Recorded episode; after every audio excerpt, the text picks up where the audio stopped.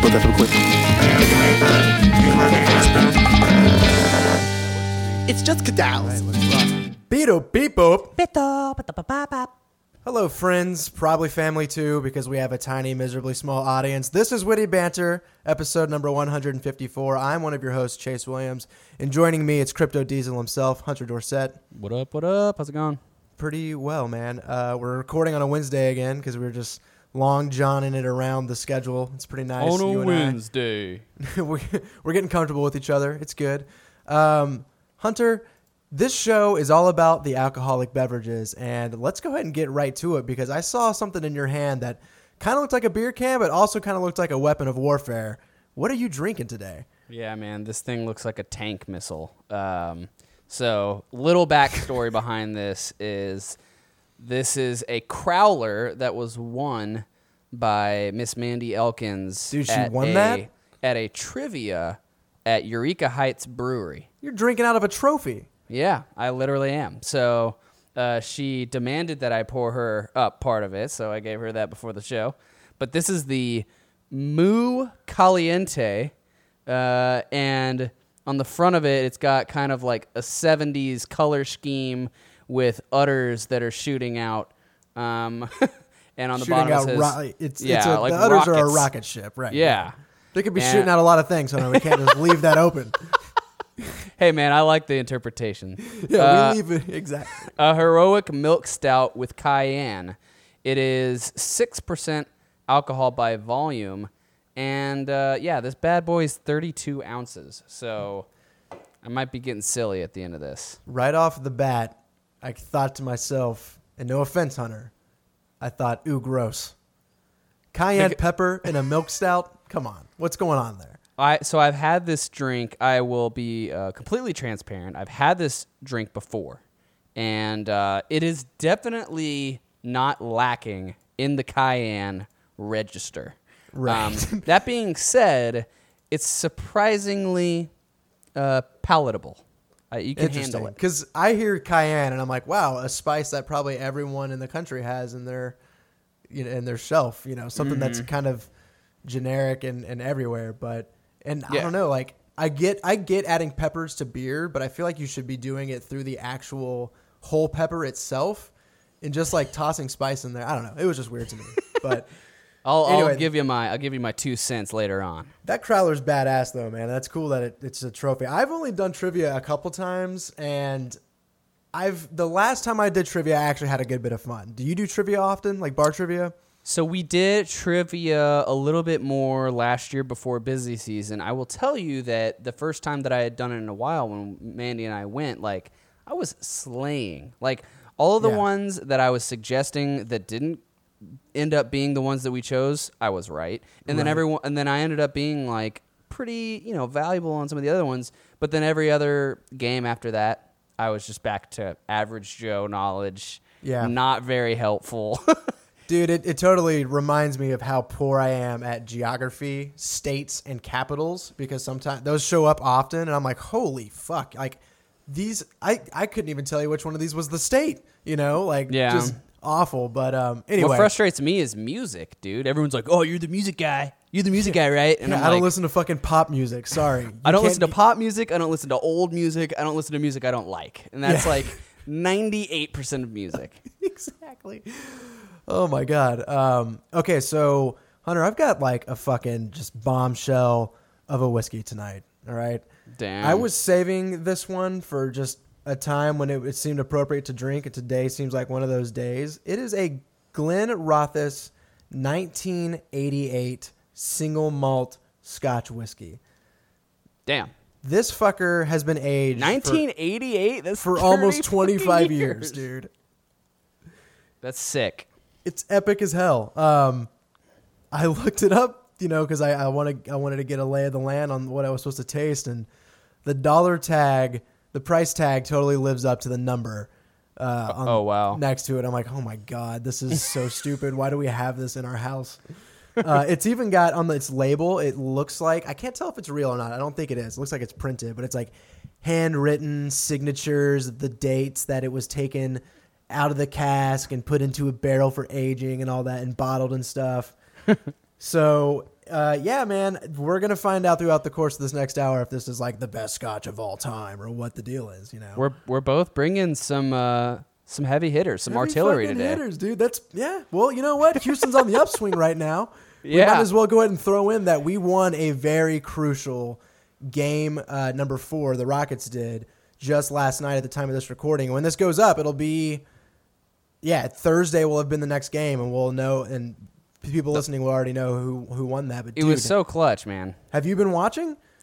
I've been super busy this week. I haven't been able to watch the games themselves, but I They've have been, definitely good tracking. games. Like despite uh, even the outcome of of the series, like it's good basketball, and I've been very thankful for that. You know what Yeah. I mean? Absolutely. Um, but no, dude, that was that was fucking crazy. I didn't So- realize that they were playing at Golden State, man. That's su- that's super clutch that we like, you know, Golden State started off the series stealing one from us at home, Yep. and then we went back and freaking took it right back before going heading back. Well, before the series started with them, the stat was that James Harden was performing better away than he was at home, and I was like, well, that's fucking weird, Yeah, but kind of cool. yeah, absolutely. So yeah, man. But dude, so time has been kind of passing by. We had those episodes where you weren't on the show and then you were, and kind of catching up overtook what had actually happened uh, with me a couple weeks ago that I wanted to talk to you about. And I went and saw fucking Slayer Damn. at, at the first show of their farewell tour. oh, they're doing they're doing their send off. Yes. Victory lap. Yes. Damn. Okay. Well, And I- fuck. How was it, dude? and I was at the beginning of the end. It went, they had five, uh, they had five acts. All right, this was fucking nuts, dude. Wow. They had the first one was Testament, and then you don't have to know all these bands, by the way. Like I don't really even know them very well. Like I'm like, all right, love yeah, them. okay, perfect. Yes, Slaughter of the Soul, one of my favorites. Um, Testament, Behemoth, which is like a black metal corpse paint kind of band. Yeah, I think I actually know Behemoth. Right. And then uh, after them was Anthrax, and I saw Anthrax play. And Mm. They're like hair the- metal, right? I mean, dude, Anthrax just has like a couple songs in Guitar Hero, and after after like seeing Anthrax live and being like, they kind of almost sound better than they do on the recordings, and then thinking, this isn't really for me, Yeah. you know. yeah. but it was cool seeing them. They're obviously legendary. And then after them was Lamb of God, and Oh, they man, were wow. a spectacle. And then came Slayer, and Slayer played for like an hour. Um, and dude, I'm here to tell you that it was one of the most intense spectacles I've ever seen. Like I have seen Metallica live. I've listened to metal music. Uh, you know, Metallica has rock songs and ballads and shit from point A to point B, start to finish. Slayer did not fucking lay off the gas, dude. I mean, it's their farewell tour, man. it was so fast and loud and intense. And dude, like after seeing it live, I think Raining Blood has cemented itself as like one of the top three metal songs for me. Damn. It was devastatingly heavy. I can only live. imagine how intense the crowd would be, not only at a Slayer concert in general, but at a Slayer fail, farewell tour where it's like just starting and everyone's like, "This is the last time," you know. It was a little more tame than you would expect, though. Oh, like, okay. In fact, I was standing right in front of the sound booth, which is where they also say like you typically have the best sound. So there was no Mm-hmm. one behind me, and I could kind of like hang out on this rail, and it was just the perfect fucking spot, you know. Yeah. But Cool. yeah, I mean, other than that, the crowd, I got several several people came up to me who were also like more my age and were like, "Dude, I fucking love the sword," because I was wearing my sword shirt. Or they would come up and be like, "Dude, nobody knows the sword. Holy shit!" You know, it was it was the best feeling. It was the best. So are you? So are you familiar with a lot of Slayer? I've only list so I only started listening to them uh, like probably about a year and a half, two years ago now at this point, and I started with just their first album and I loved it, and then I kind of went to their second and I really liked that too, but that was it. But it was those songs that made up basically the last like four or five songs of the concert, and they were fucking. They just brought the house down with that, you know. And so it Yeah. was. I, I didn't know a, a lot of them, but it was just such an experience anyway, you know. Sick, dude. Well, that's awesome. Yeah, getting getting out there, checking it out. I uh, I Catching fucking the got to I got to uh, finally check out uh, the Avengers: Infinity War movie. After our little conversation last week, what did you think? So, spoiler alert, everybody, right? But um, Yeah, I, I- you know, was, what was weird was I was having trouble identifying like, so is this the climax? Like if things were going on, and then like you'd go to a new scene or a new landscape, and then things would action things would be happening. Ramp I'm like, up, wait, yeah. wait, so is this is this the climax? And I and it was truly like uh, I was not expecting the movie to end when it did. Oh, I t- really was Yes. not. And I love that, dude. So that's yeah, that's that's the first time that that's ever happened um, with a Marvel movie for me, and so yeah, it was. when I I, thought it was good, but Oh. I didn't. I wasn't as blown away as I thought it would be. I guess I thought I would get a little more out of it than I ended up getting.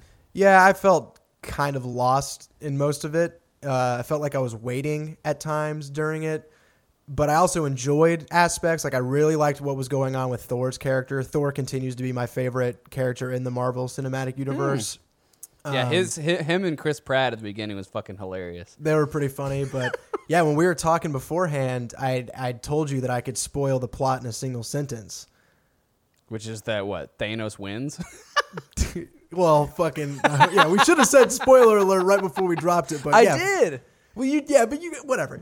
Anyway, if too tough shit, Thanos, uh, yeah, like Thanos fulfills his quest, you know, and I was like, Yeah. wow, that's not what I expected, and kind of badass. And I think Thanos is f- a really fucked up character, but at least they did some stuff to try to make him a little more down to earth.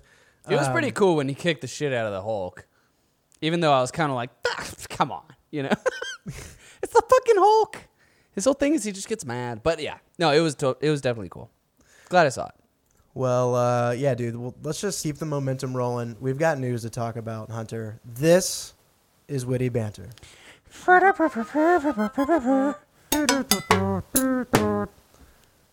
I got all like trumpety, like like Yeah. you did. I'm, I'm mirrored you. Call and Call- response, oh, dude, yeah. God, exactly. We're just jazzing it up right now.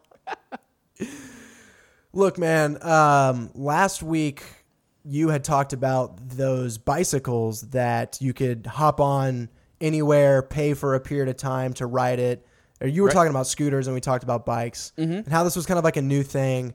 Um, someone brought someone that I met this weekend brought these up and told me that in China there are these mass bicycle graveyards that consist of these bikes.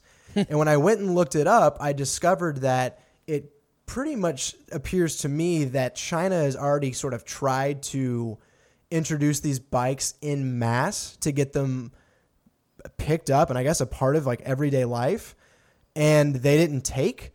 And the uh, I'm looking at a, a Guardian article, and it's a gallery of photos from above of these lots that are just full of bikes, just like like tens of thousands of them, Yeah. dude.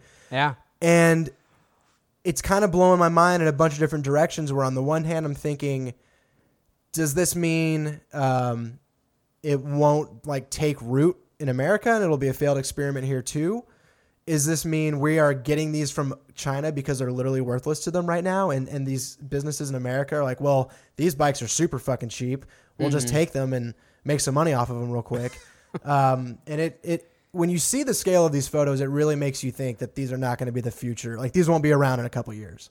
Right. Yeah, and you know, I, a couple things come to mind with that. I mean, I think we have to acknowledge that one, China is incredibly expansive as a geography, and two, that it's highly ruralized. Like, I, I think that it makes sense for this sort of effort to take place in a place like San Diego or Santa Monica or LA downtown.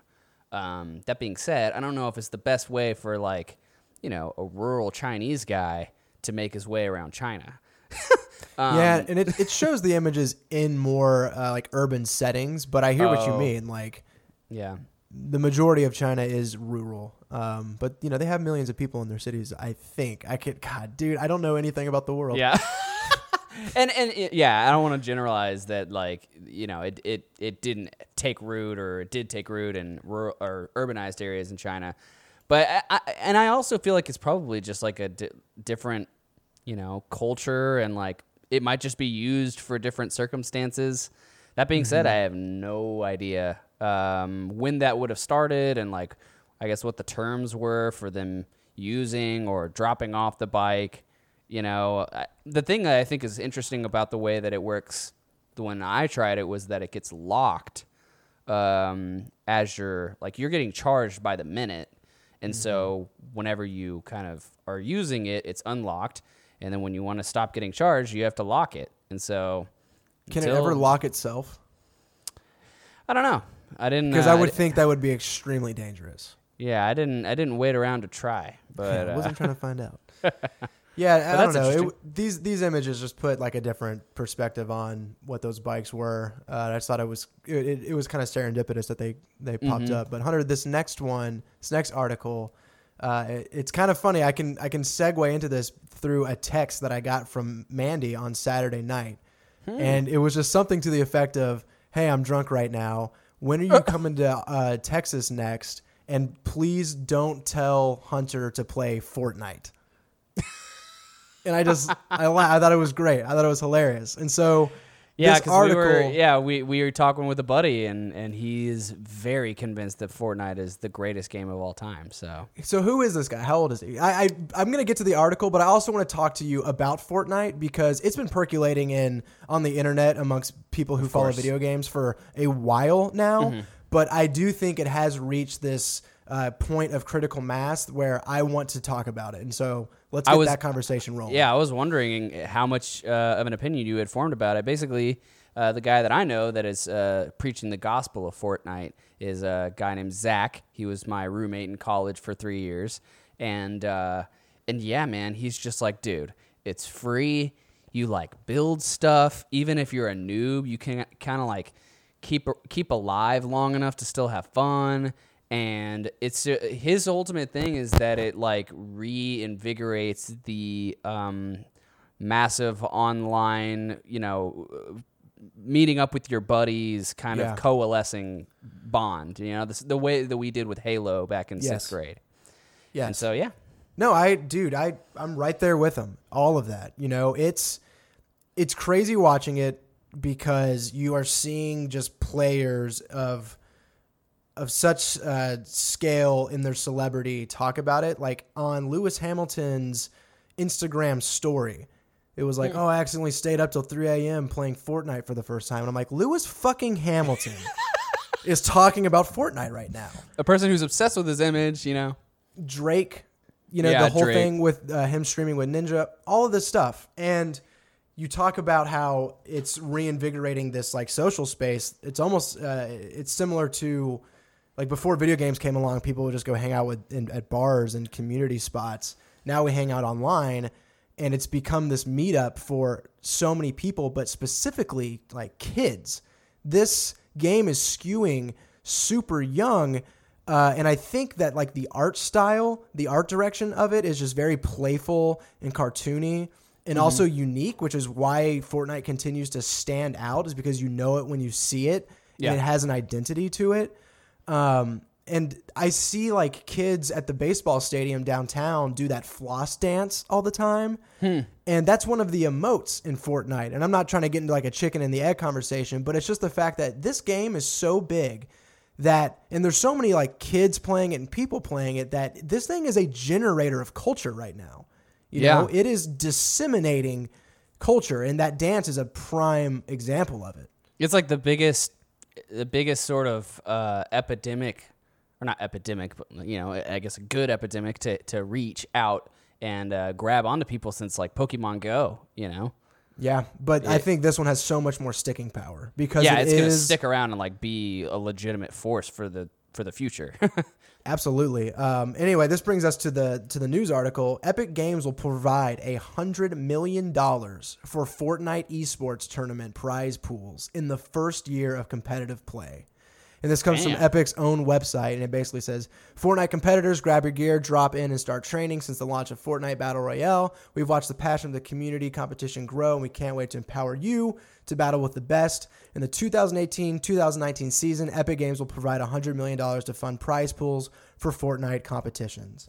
Um, Damn. staggering, staggering article. Start staggering headline. It's like insane. It's so such a big thing to do, and when it's money that that is that when it's money that's that big, you really recognize that they are just taking what they have earned and fucking doubling down. They are reinvesting in Fortnite. You know what I mean? Yeah.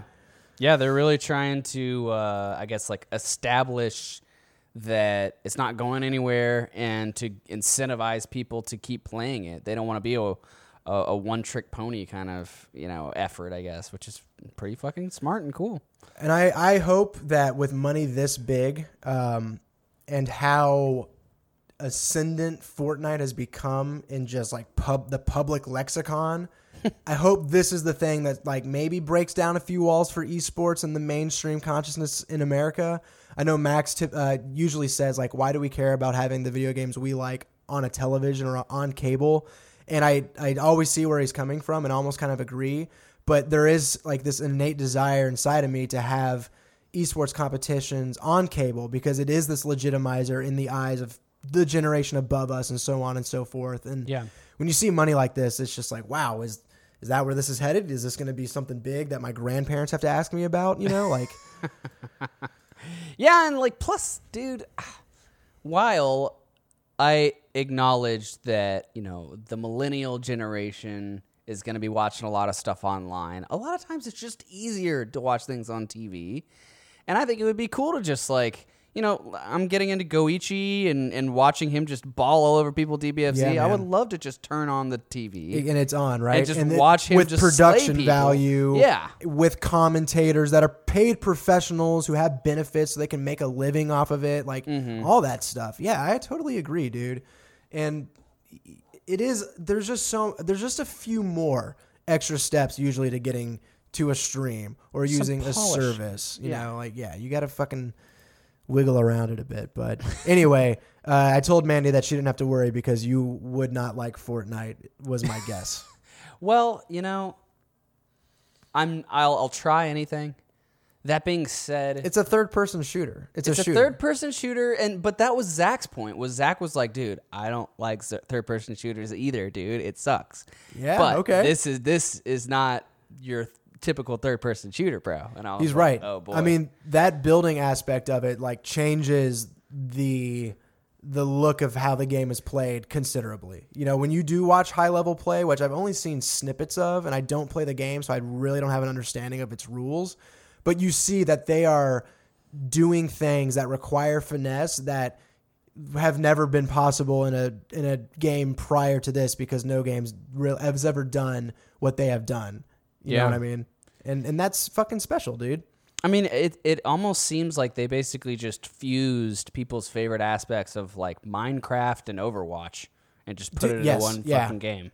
Well, it, or or even just took they they recognized and they the thing what's so weird about this game is that it was announced like years ago. This game has been in development for a long time, so it's clearly been like changing and evolving before release, mm-hmm. and they just now decided to go with it. But the fact that there is a established like network of understanding in children and people from Minecraft, like a set of un, like that being a genre, people understanding how games like that operate and allowing them to take that knowledge and just simply pick it up and move it into now a game that was typically just played uh, shooting style, where it was really like a game of tag, and like letting the two flourish. It's an, it, that's that's really awesome, you know. yeah. Yeah, no, I'm I'm definitely keeping my eyes and ears open for an opportunity to try it. Um, That being said, I'm not sure. I'm not sure. I'm not. I'm not sure if I. You know, I'm just. I'm happy with the amount of video game playing I'm doing with DBFZ. Yeah. And I'm getting all of those, you know, um communal feels by getting to hang out with you and Max and Dooney and everybody online. You can hang out with Zach on Fortnite for free Yeah. on a night that you and it's fucking. DBZ. He's saying too that it's cross console, like it's cross platform. If you got it on, I think it's just PC to Xbox crossplay. I don't oh, know. really? Because he was making it out like if you're on P- PS4, you could play me. On And Xbox. he's on Xbox. yeah. No, that can't happen. Uh, Okay. There is a Trump-sized wall between those two consoles. wow. I like the reference. Um. All right, man. Well, next story. Uh, keeping us in the esports realm, this is an article from a like a very PR kind of driven news website, so it's it's going to be a little hard to read. So bear with me. But the the headline is Arab Esports Federation and Global Esports Resources announce 11 country agreement to consolidate esports activities.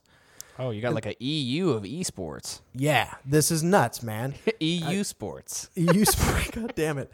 Um, the the very first paragraph is the Arab Esports Federation and the Global Esports Resources, which is uh, located in Germany. Oh no, never mind, never mind. Sorry, that's just that's just the acronym. Chase, uh, wake the fuck up. Uh, today announced their partnership agreement signed April nineteenth, twenty eighteen. There's some more information here, but Hunter, the reason why I brought this was because I just didn't. It it's showing the global reach of competitive video game playing Yeah. and seeing it legitimized in another block of geography in the world to give uh, both kids and adults alike avenues to actually do this hobby in a official capacity is just fucking awesome to me. What I- I'm wondering what the idea or the objective of such a of a consolidation effort is. Like I'm, I'm wondering kind of what the uh, the result is. Do you have any idea? I would guess regulation of tournament winnings and how those are paid, the relationships between players and sponsors Hmm. to protect each other and not to have like illegal shit going on Yeah, that just- might be predatory. Uniform legality and stuff. Yeah, something like that. That'd be my first guess. Cool. Well, that's cool. I mean, and and it and it's headed by like the uh the like an what is it Arab? It was some Arab. United Arab Emirates. No, no, no, no. It was. I already closed the tab. Let me bring it up real quick. Uh, the Arab Esports Federation. So it's an institution, and then they paired with another institution called the Global Esports Resources. And honestly, like both ourselves and our audience, we can just plug those uh, institutions into Google and just figure out what they're what they're about. I'm sure. Right. You wonder if the U.S. is going to be like trying to do similar things, or if Well- there's interstate agreements or whatever. I had it on the news docket for a second and took it off, but there was that Supreme Court decision like a week ago that was allowing sports gambling and like putting it back onto Yeah. the states to regulate and within that was included gambling on esports, you know. Wow. Cool. So, you You, know, and, think you'll like, be uh, gambling on some uh, on some Goichi, dude? I don't fucking gamble, dude. I don't either. It's weird. I have friends who like every day they're gambling. Oh yeah, every one of my ple- oh not everyone, but a lot of my pledge brothers gamble, and uh, and then they start talking about specifics. Like they're talking, like the, yeah, uh, that Supreme Court decision. They started talking about it whenever I went to a wedding this weekend, and they were like, "So, do you think that that inherently places more value on the underdog?" And they're like, "Yeah, but you're talking about the handle versus the." And I'm like, "God, dude, I They got their own know jargon and nothing." shit. Yeah, and I'm like, "Dude, Yeah. I know nothing about this shit." Me neither. I don't know. I'm just I'm, I don't have fucking cash laying around like that. Come on. Five dollars here, twenty bucks there. My I my, just don't my have friend had a very healthy view of it where he's like, I don't really bet on anything unless I think that it's like an easy win or I'm like really confident with the with what I'm gambling or if it's something where it's like a big event and I'm going to be watching it regardless like the Super Bowl or like, you know, the NBA finals and I don't really give a shit about either team either way. And it just kind of gets me more involved and I'm like, okay, that's a very healthy way of doing it. I like it. I like it. All right, Hunter, that is all the news. Let's take a quick break. Uh, we'll be back right after this. All right, beta pop, beta pop. If you want to keep up with the show after the microphones have turned off, be sure to follow us on social media by searching Witty Banter Show on Twitter and Instagram and liking us on Facebook, facebook.com slash Witty Banter Podcast. Want to steer the conversation or be a part of the show? Just go on down to wittybantershow.com and leave us a suggestion for a beer or a question for us to answer on the show. And if you like what we're doing and you want to support the cause, head on over to iTunes and leave a review. And feel free to share it with your friends. Let's get back to it. Pero Pepo. Pero Pepo. Pero Pepo. All right, welcome back, everybody. Still Witty Banter. That's the Still first time episode we're just going back and forth, man. um, Hunter, how how's how's the beer? How's it become? Is it still taste delicious? How's the pepper? Okay, so first off, you know, back just a reminder for everybody this is the Eureka Heights Moo M O O Caliente, and it is a milk stout with cayenne pepper, six percent ABV. It is a dark beer. Um, it's pretty thick. Um, it's not like very high in the chugometer. That being said, it's not um, it's not like super carbonated or anything, so it has a little bit of like a syrupiness to it. Um, man, that cayenne is just there. Um, that being said, Does I it hit you in the back of the throat? I feel like it's more of like actually kind of a front end thing, where like you It's get like a this just capsaicin heat. it's not a it's not a heat as much as it is just like it's like just uh, putting you know a a thumbnail worth of of cayenne just on your tongue and then immediately taking it away kind of Interesting. um so, so more so about you, the flavor then. yeah you get a lot of the flavor but you don't get much heat involved with it i think there's a little bit of heat but i think it gets kind of um, drowned out as you're drinking it with the the sweetness of the beer and the smoothness of the beer because the beer is kind of creamy um, but it's good you know I, I- I, I definitely respect the effort and i think that um, you know it's i'd rather have this than just like a milk stout that didn't really do anything that was of note you know? Yeah, I'm trying to think about how they would go about creating that feeling in the actual beer, and you have to wonder if the flavor that they imparted, or the part of the beer that they they imparted the cayenne, is maybe like a different consistency, like more oily or something, where it is a little bit separated from the rest of this like solution, and that's why it hits you first. Like, yeah, I mean, it's- that being said, I just took two more sips and like there is like a little bit of a twinge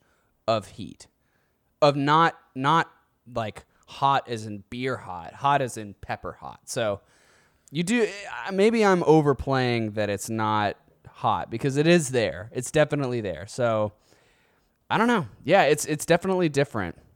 I can't Yeah. tell if it's like I can't tell if it's like a strikeout, but a good strikeout, or you know. Well, it's it's interesting that you can't really settle on an understanding of it yet, which means it's probably a little complex, which is nice, you know. Yeah, yeah, it's got some character.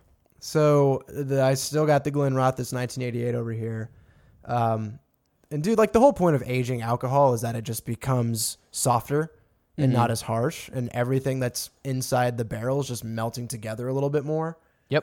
So you just have a very like creamy, smooth and subdued, but like fucking rich palate with this. um, it's not smoky at all. It's Okay. a little sweet. The body is nice. It's like forty three percent alcohol by volume, and it's it's it's easy to drink, right? Like you can Yeah. you can take a decent sized sip of it, and you know if it hits you right, it's just it's really pleasant. And there is a ton of not maybe not citrus but berry like dark berries um spices like nutmeg that kind of stuff that kind of swirly do. Um that's more of the the side of the spectrum that this one's like lighting up for me. Would you say it's the your favorite of the different uh, whiskeys that you've had so far? Because I know you've liked some, or or were you just doing scotches? no i mean scotches are technically whiskeys but there's been some non scotch whiskeys that i've drank Yeah.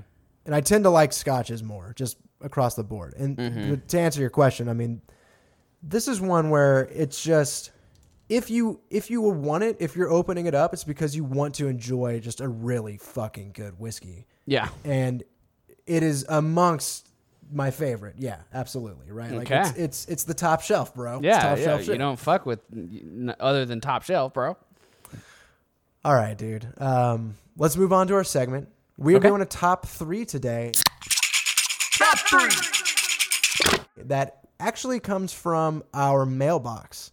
And I'm, I, I thought it was a really good question, so I wanted to go ahead and spin it out into its own segment. And it's from Dunter Horsett. And the parameters are if you could meet three famous people tomorrow, which famous people would you like to meet? The whole point of this question is that there are is that any person you choose is currently alive and you would meet them in the present, so not at the height of their career or any other time. So I like it. It's got some specifics to it. Yeah, and you know, I was thinking about it at halftime. You even gave it to me before the uh, the show, and I have been asked this um, a number of times, and I think that there's just a, a variety of ways of going about it. It's one of those ones where, like, it's very likely I'm just gonna shoot out a Lagrange answer and not be happy dude, with it's it. Just, there's a constant fear in all of our hearts that uh, any sentence we utter could be the next Lagrange moment. God forbid. yeah. Um. So yeah, I mean, I gotta go back to the.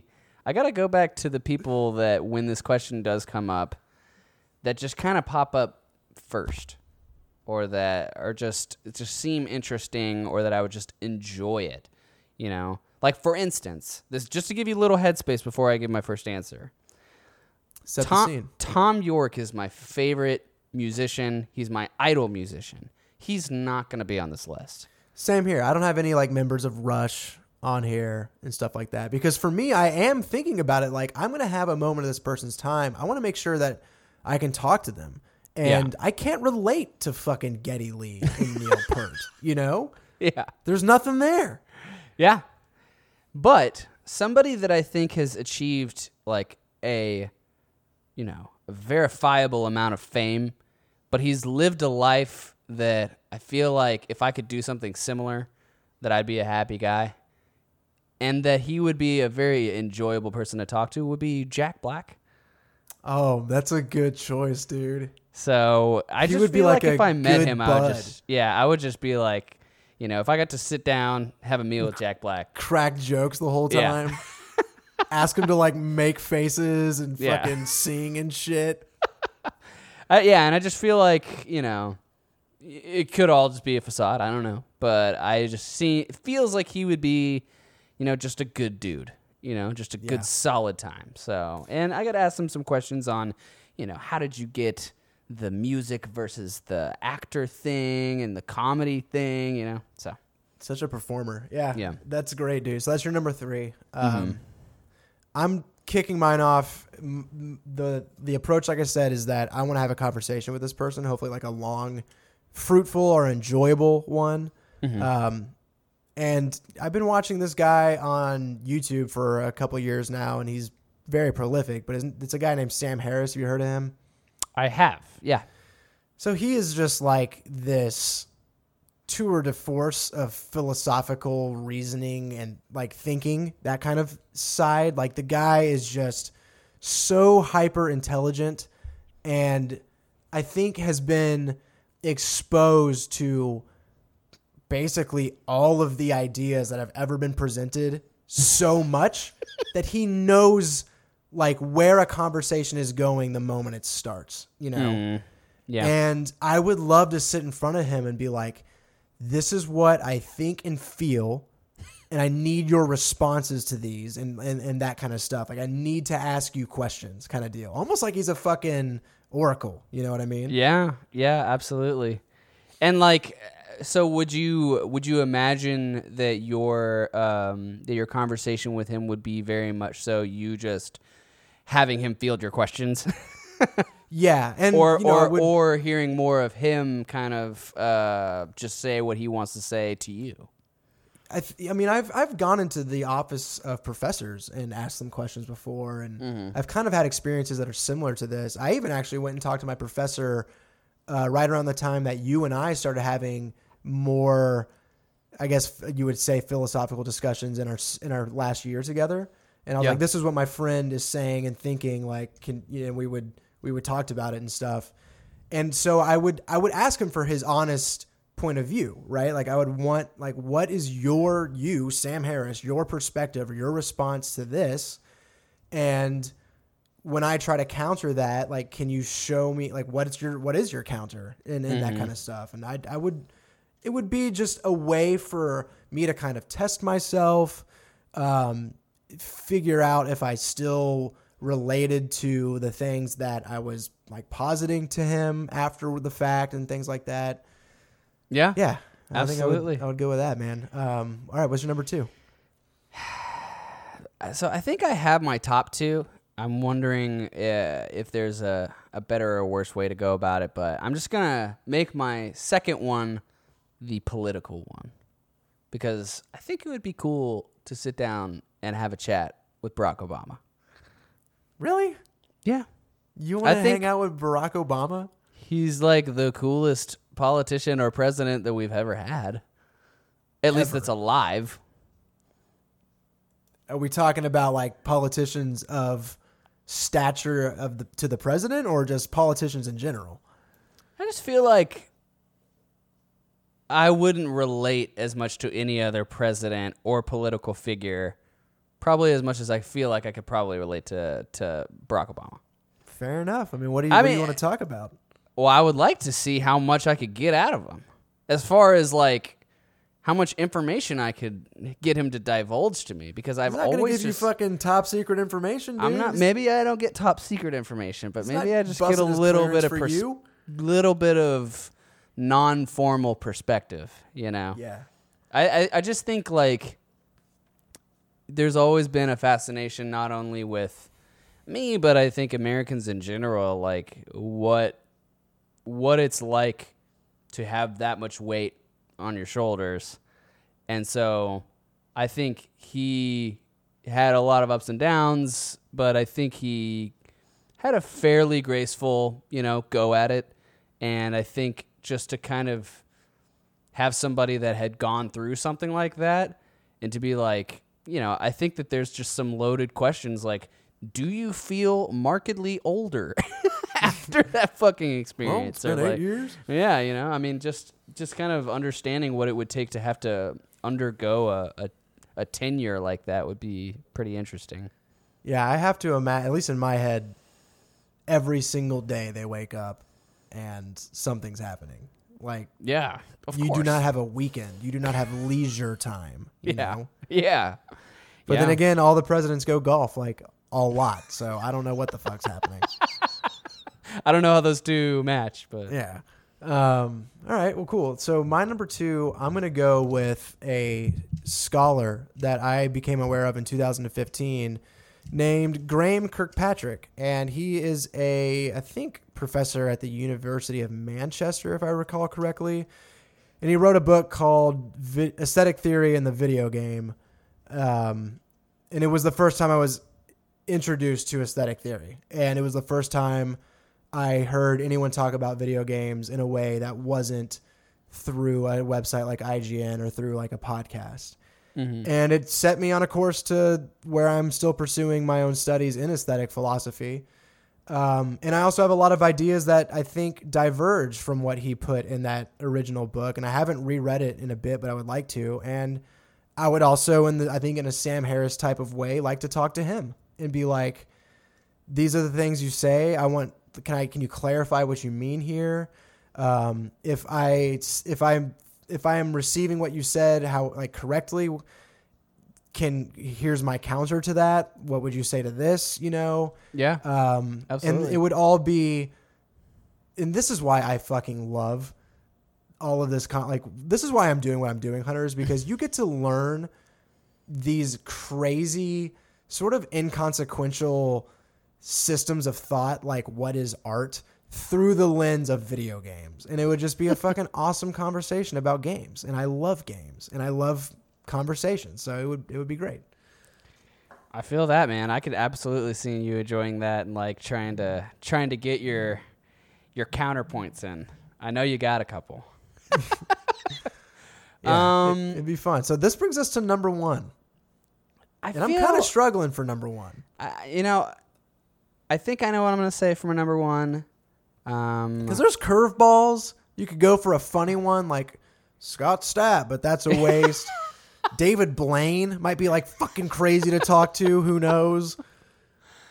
I mean, again, I think I want to, I want to shoot for interesting conversation, um, and shoot to uh, get a, a perspective from somebody that I respect, and I'm just gonna say it. It's probably not gonna be a popular answer, but as much fucking airtime as this person's gotten, I gotta go ahead and do it. It'd be probably Elon Musk, dude. Yeah. I figured he had a chance to be in the running. So what do you what do you ask Elon Musk?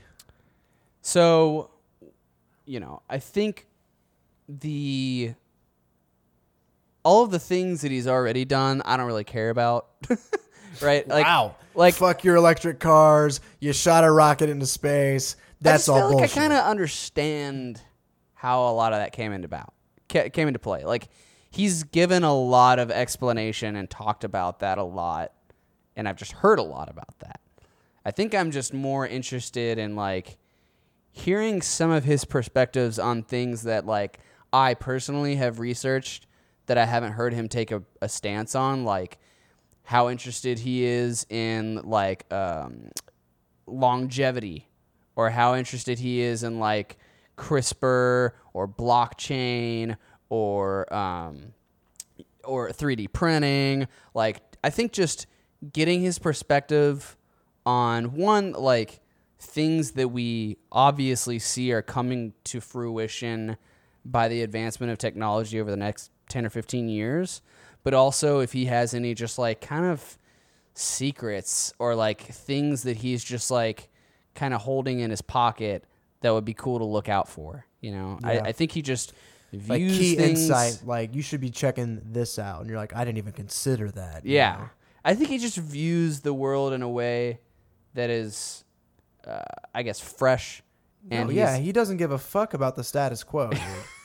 and so He's not think, here to just accept like the the order of things. You know. Yeah, and I, I- I think it's just for me. He's always just it's even if it's even if it is kind of promoed and um, a little bit, you know, I, I don't know how legitimate and and true to the facts it honestly is, but the way it feels, the efforts that he's taken to do what he has done so far and that he's trying to do, it feels like he's genuinely trying to make the world a better place Right. or at least like in line with the his his words are like a vision that of the future that doesn't suck right Right, yeah. and so I, I i would just be interested to see you know uh, aside from all the things that he's already kind of posited what other things he kind of envisions in a future for himself and for others that doesn't suck that you know i just think would be interesting Sure. Yeah, dude, that's cool. Um, kind of in the same line, I think I'm going to keep my number one not not very like grand, um,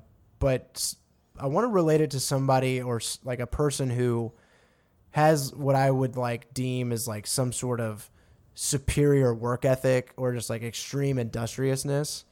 And a person who comes to mind who is a figure in the fighting game community who is from Austin and he's also the founder of Arcade UFO is a guy his handle is Fubar Duck and I actually don't even know his real name. but he owns Arcade UFO um, and he's not he's probably only like a few years older than us. He's bilingual. You know, he travels for Street Fighter, but he also is doing his own thing outside of he, you know, he, he does competition for him isn't a living. It's just something that he does and it would be fucking cool to talk to him and be like what does it take to open something like this and make it work at your age and, and, and that kind of stuff? Like i want to be able to put my nose to the grindstone and have my hand in different projects like you in in places that i'm passionate about you know? Like yeah. that's really cool that what the business you happen to own is arcade UFO on in the middle of a uh, you know neighborhood street right next to the UT campus. It's incredible. yeah yeah Uh, s- so yeah, I think I would do something like that. And I think, you know, eh, speaking to this prompt is that like I, I I named pretty prominent and relevant celebrities and or famous people, but at the end of the day, I really don't hold anybody in like that that high of esteem. So it's really more just probing information, right? And I think that you're probably the same way. It's like I just want to I have things that I'm interested in and I think you have things that you're interested in that we just want to get perspective on things related to those that from people that we respect, you know? Yeah. So, yeah. Well, Dunter, thank you very much for the prompts for this top three uh, and Absolutely. for giving us this entire segment. Let's go ahead and roll on to the rest of the mailbag. Come get your pay. where all the other stupid kids play. We got a few. We got a few uh, questions to throw up here, Hunter, because we've been sitting on them for a bit. Yeah. and they're stacking up. Okay. Um, so I'm going to toss this first one to you. Actually, no. You know what? Before we do you know mail, Fuck you. here's the goddamn deal. I'm having a meltdown. Under the constraints of that last prompt, if you were to say Satoshi Nakamoto, would he show up? So I actually um, heard a person respond to this question saying Satoshi Nakamoto, and I didn't think that that count. Because well, Counted. because you would get like if if this was some sort of uh, prompt that was bound by the mystical magic of a fucking genie, and you said Satoshi Nakamoto, that he would appear, and they would be like, this man would be revealed to you. What do you think? What do you think Satoshi Nakamoto looks like? Is he just a Japanese guy?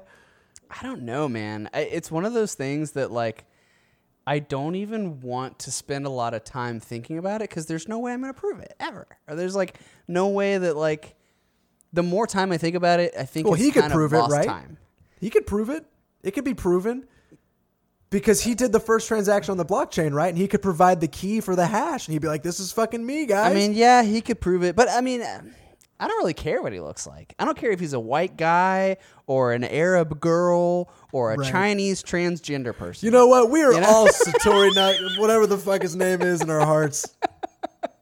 It's the real relevant takeaway here. Yep. Okay, first question comes from Junie Ray, and it's for you, Hunter. It says, I've personally seen your growth in DBFZ, and when we play sets, I'm happy to see you level up. Your knowledge bank has and will continue to fill up with time. Based on the lessons you have learned thus far, give us a short list of do's and don'ts for new players to follow. This will be targeted at players completely unfamiliar with fighting games. I love this question. Okay.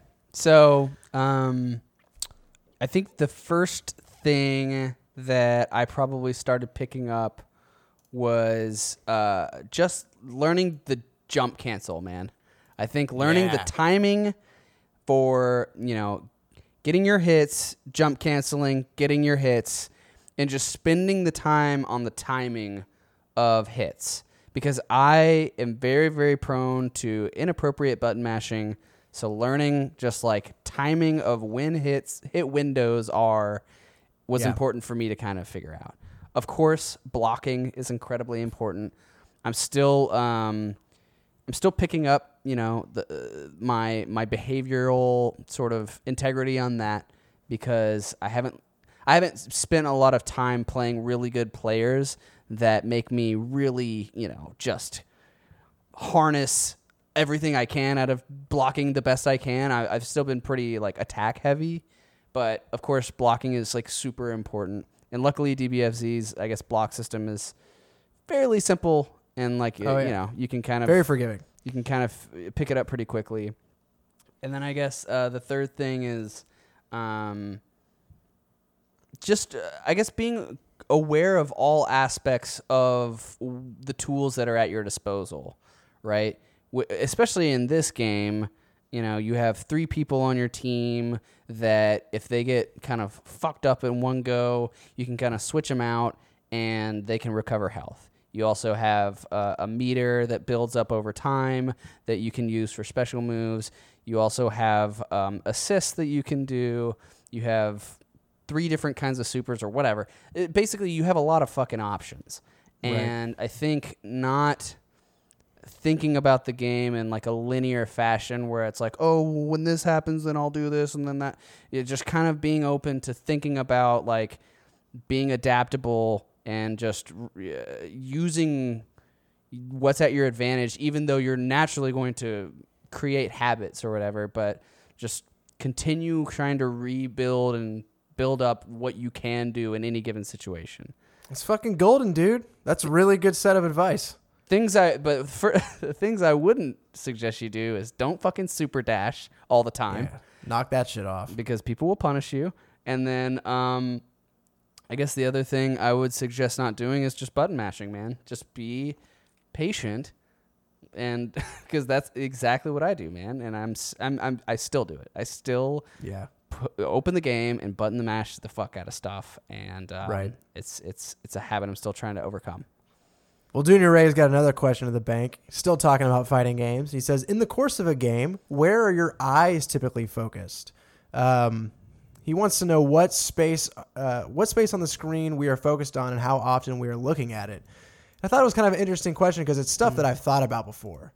The guy that I play at work, he is able to take in the entire screen all at once. And you know, when he said when he tells when he tells me about how to view the game, that's what he says. He's like, you should be able to see the entire screen all at once. You need to know how much life you have, how much life they have, how much meter they have, how much meter you have. And with DBFZ, you were talking about the options, and there's a lot of visual information on the screen when your assists are recovering, when an assist is being used, um, things like counter on the on the screen and stuff like that. Yeah. That being said, like it's really hard to do that. It's hard for you to look at the entire screen, and I kind of wish that I could. And I'd say that I typically am looking at my own character, and I don't think that's necessarily the best thing to do because you also need to be focusing on your opponent so you can Right. Read and, and react to what they are doing. Um, so I I think the best is to try to like view them both in relation to each other and find wherever it is you got to look to make that your central focus. So you are open and alert to everything that's on the screen because you can you can figure out when they are trying to get their assist out or when they're trying to switch a character and you can fucking blow them up for that, you know. Yeah. Um. So again, as my single point of reference, um, I think with DBFZ and probably similar fighting games, um, my character is my anchor point of reference, right? So, um, I never uh, the the the first thing I'm going to make sure of is that I know where my player is at. Um, that being said, when I feel comfortable where I'm at and what I'm thinking about considering doing next, I'm reading not only what my character's doing, but also um, like their health bar, um, you know, whether or not, because especially with DBFZ, it's like if their health bar's low, they're probably going to bring in an assist and I can punish and start my next combo, right? Um, I'm I'm looking at their meter to see, you know, if they open me up, are they gonna be able to finish off my guy? So I, I mean, I, I would say just generally my anchor point is my character, and that I sort of funnel everything outside of like after I feel comfortable with where my character is, um, I kind of funnel all whatever remaining attention into my character and, and all the other information on the screen. Kick ass. All right, last question comes from Dun- Dunter Horset, who asks, "What kind of business would you say, quote unquote, runs in the family, Hunter?" What's the Dorset fucking way? What's what is the nature of the Dorsets? So, I think there's two ways of looking at this, right? Because it's worded that runs in the family, not runs in your family. So I think it's I think Dunter's trying to get at like a a bit a, a type of occupation that can be that is often passed down among generations. Oh, okay. I read it completely differently, but I'm happy to go with that. uh, because, because well. I mean, and I think that'll be more interesting for me because, to be completely honest, like we don't have a, a, a, um, semblance of anything that is similar amongst Dorsets, right? My uh, my grandfather was like in the military for a while. Uh, my father was a brick and stone distribution salesman, and my brother is, you know, uh, he works on internal development in a consulting manner. So we just don't have a whole lot of overlap. I'm an auditor. right. Something I think that runs in the family generally, uh, of course, you got your sports, right? Like, you know, you have NFL football players that breed and get NFL football player sons. Breed. And uh, Fucking stick their dicks in baby makers. Yeah, and, and it's surprising like how often you see that stuff, man. You'll be like, "Oh, that's you know, so and so's son." And then the next generation comes and that's so and so's grandson. And you're like, "Man, like whatever they're doing, there's something in that water, right?" right. Um Got some healthy balls. um I could imagine like real estate being something that maybe goes in the family. You know, like I don't know Right. why. This is fucking boring, Hunter. Come on. I don't know, man. Jesus Christ. Jesus Christ. I would think. Preacher? uh, what's that? What'd? Preacher. Preacher. Uh, I think about things that are highly skill dependent or like technique dependent. And I think of um, like restaurants or storefront, like cafes. Like maybe this guy makes gelato with fucking local ingredients from around the area and he passes down his recipes and his techniques and his fucking waffles are the best or whatever, you know, like shit like that. um Yeah, dude, I don't know or fucking in my family This is boring, dude. That's at least better than real estate. yeah, Come real estate's on. pretty bunk answer. Yeah, I think in my in my family it would be like entertainment. I feel like my family's always entertaining, so that's the kind of business we would run. Okay, cool. Anyway, thank you for the take it. question, Dunter. Um, dude, and thank you to everybody who emails in. Yeah. WittyBanterShow at gmail.com. You guys keep this show interesting with like having a back half. And we it does not go unnoticed that there's a core group of people who can constantly contribute. And you guys are like, I just want to say thank you, you know? Yeah, Very much you're, appreciated. You're our saviors. We appreciate you and we love you. Hunter, last words on the beer, my man. Let's let's get the gesture out Okay, one more last little sip, sip. out of that gigantic goblet. I will say that you know over time, I think the um, the the cayenne pepper kind of chills out a little bit. I think when it's I think when it's fresh out of the can, and even maybe a little cold, um, that's very forefront, and it's even a little biting. Um, after it kind of after it kind of opens up and warms warms up, you know the cayenne is definitely still present, but it's not as biting um, and it's kind of melded in with the rest of kind of the creamy, typical milk stout character that you get in um, that you get in your milk stouts, right? Like you get kind of I don't know if it's chocolatey, but it's roasty, and uh, you know it has some has some maltiness to it, and yeah, uh, I would say other than cayenne, it's just kind of like creamy and relatively thick body. So I like it, man. I I I cannot um I can't give it a bad grade because I think Yeah. you know It sounds good, dude. I, I've liked it every step of the way. Cool.